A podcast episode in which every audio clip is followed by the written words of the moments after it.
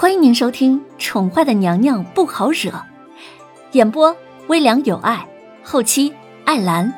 欢迎您订阅收听第四十七集。小姐，你洗好了吗？小心着凉啊！屋子外面，姚二乔小姐泡澡的时间比平日久了半个时辰。担心小姐在瑶池里面睡着了，却又不敢轻易开门闯进来，只好敲了敲门，扬声的问道：“黑衣人无言的挑了挑眉，似乎在怪瑶儿太恪尽职守一般。这也不能怪瑶儿，怀中的小女人有泡澡泡的舒服，干脆在水里睡一觉的不良记录。”小姐，瑶儿进来了。瑶儿见无人回应，只好试探了一下，打算破门而入。他不得不怀疑小姐睡着了。凌渊挑眉望着男人，似乎在等待他的反应。唉，以后啊，不要在水里泡太久了，对身子不好。黑衣人叹了口气。他轻轻地在凌渊的额上落下了怜惜的一吻，替他系好了身上的衣服，然后说：“好了，我走了。小野猫，要记得想我。”话毕，男子以凌渊熟悉的方式瞬间消失在空气之中。小姐，瑶儿刚好破门而入。一脸讶异的发现自家小姐什么时候已经着装完毕，站在瑶池前面，脸上泛着可疑的红晕不说，瑶儿还发现小姐伪装后的容貌似乎越来越耐看的样子了。哎，小姐，你你的嘴巴怎么了？嗯，那，嗯嗯，没什么。呃，刚刚刚刚不小心咬到嘴唇了，本小姐洗好了，走吧。凌渊垂下了眸子，他回应瑶儿道：“啊，我我哦哦。”瑶儿似解非解的点了点头，眸子里却尽是疑惑。好端端的，怎么会咬到嘴唇呢？龙贤宫，皇上。时候不早了，早点歇着吧。随身伺候的叶安待皇上从南宫郡主那儿回来之后，便如是建议道：“不了，朕今晚要将这些奏折全数看一遍。叶安，你去门外守着，不得让任何人进来打扰。”叶轩寒一身深紫色龙袍加身，坐在案几前，低低的看着手中的奏折。头也不抬的吩咐叶安道：“叶安闻言，再三的劝阻：‘主子乃是齐国之主，请主子务必以龙体为重。’皇上为了尽快掌管实权，打压八王爷的野心事事亲为，近来已经消瘦了不少。这些日子又为了迎接离国使者，连续几夜将这些奏折看了个透。”叶安从小跟着主子，自然十分关心主子的身体承受能力。唉，朕心中自然有数，你下去吧。叶轩寒闻言抬眸，向来清冷的眸子里有了些许的软化。他说：“若你扛不住，便先下去歇着吧，朕一个人足矣。”叶安有些惊讶的望着主子，他很久没有看到主子这样的神情了。向来人前温润如玉，然后清冷难近的他，很少在没人的时候会表现出这样来，可以算得上是温柔的神情了。嗯，奴奴才不困，那奴才只是替主子的身体担心。叶炫寒皱起了眉，瞪了一眼叶安，朕意已决，你下去吧，不用伺候了。似乎是在瞪叶安的不识相。是是，那那奴才在外面候着，主子有事只管吩咐。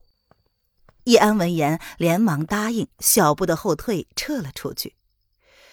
主子今晚似乎心情很好啊。退出龙贤宫的叶安替主子把门关上之后，如是结论道：“啊，叶公公，这么晚了，皇上还没有睡呀？”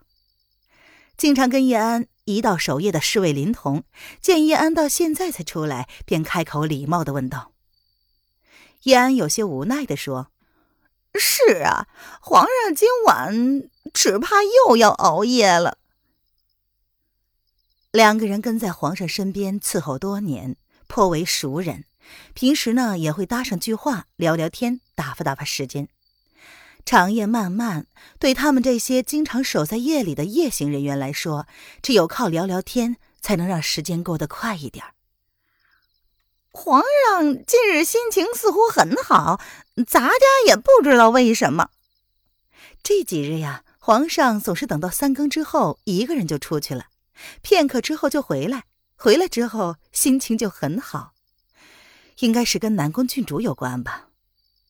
林童闻言笑着说道：“哎呀，叶公公乃是皇上的贴身公公，若连叶公公都猜不出皇上在想些什么，那天下就再也没人能了解皇上的心思了。”叶安叹了口气：“哎呀，罢了，皇上让咱家去歇着，可咱家哪敢呢？你们继续守着吧，咱家去给皇上准备点参汤。再过半个月。”离国使者就要来了，到时候皇上要给离国皇帝送份大礼，这才是让主子忧心的事儿吧。齐国跟离国百年来一直乃是敌对国家，直到先帝登基之后，两国才协和休战，暂且将两国交界处的一些国土纷争放了下来，重新整顿。如今主子刚刚大婚。离国派使者前来朝贺，主子自然十分看重这次与离国使者的谈判。若是处理不好，只怕会给八王爷可乘之机。哦，叶公公走好。林童等人十分恭敬的用目光送叶安离去。这个年纪轻轻就跟在皇上身边的公公，若是日后皇上执掌大权，只怕叶公公会是宫中人人争相讨好的对象啊！就这样，凌渊在后宫不咸不淡的又过去了十来日。凤栖宫这段日子可谓是风平浪静，平日里除了苏央儿会来的比较频繁一点之外，连方如雪都很少上门了。原因无他，再过几日，离国将要派使者来访。祝贺齐国皇帝新婚大喜！叶宣寒刚刚册封了三妃一后和一些比较受宠的妃子，到时候他们是都要到场的。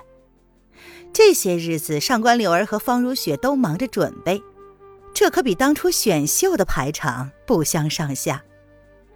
而苏央儿呢，自知自己几斤几两，皇上身边美女如云，一个个都比她优秀惹眼。他即便准备了，也不一定派得上用场，所以干脆就不准备。平日里找凌渊聊天解闷儿，甚至还十分诧异，为何凌渊一点准备都没有。她身为皇后，到时候一定会被皇上推到最前面呢。难道她不怕当着离国使者的面失礼吗？凌渊对苏央儿的疑惑也只是一笑而过。他的表现欲不强，也没有想在离国使者面前得到叶轩寒的另眼相待。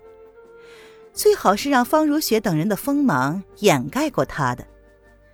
偷得浮生半日闲，他一点儿都不介意。有人的锋芒在皇后之上。话说呀，那个男人已经十天没有消息了，比上一次间隔的时间还要久。像是销声匿迹了一样。说好了半年的时间，林渊却发现自己竟然对这半年之约泛起了隐隐的期待。那个男人是已经确定了叶轩寒在半年之内就能掌握政权吗？